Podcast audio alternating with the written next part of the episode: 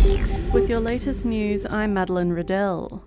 The Queen's four children have stood vigil at her coffin in Westminster Hall. King Charles, Princess Anne, Prince Edward, and Prince Andrew all wore military attire for the occasion. Queen Elizabeth's eight grandchildren, including Princes William and Harry, will have their own vigil tomorrow.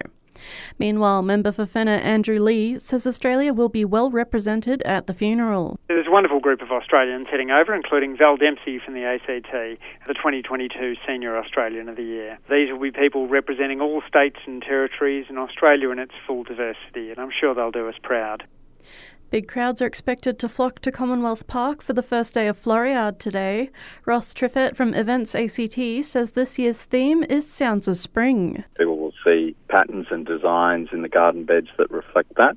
But we also have a huge mix of diverse music, cultural celebrations, food and wine, and a range of workshops an important traffic update for those heading to Floriade.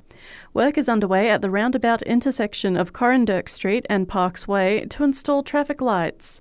Tim Rampton from Roads ACT says from this weekend and for the next four weekends, there will be no right turn from Parkes Way into Coranderrk Street.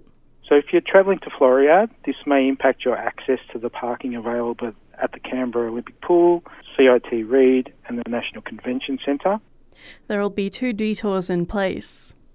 More support for Pegasus Riding School thanks to a $225,000 cash boost from the ACT government.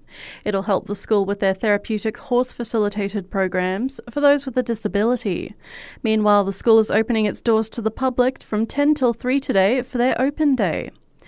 All ACT government irrigated sports grounds will be closed for two weeks from today to get them in tip top shape for the summer sports season. Surfaces damaged through winter will be repaired and the grounds will get a much needed break. And good news for local foodies the team who revitalised Haig Park with their Sunday markets are launching the Little Burleigh Market down by Lake Burley Griffin today. There will be multicultural food, locally made art, homewares, fashion, flowers, and more. And that's the latest in news. I'll have another update for you right here later this morning.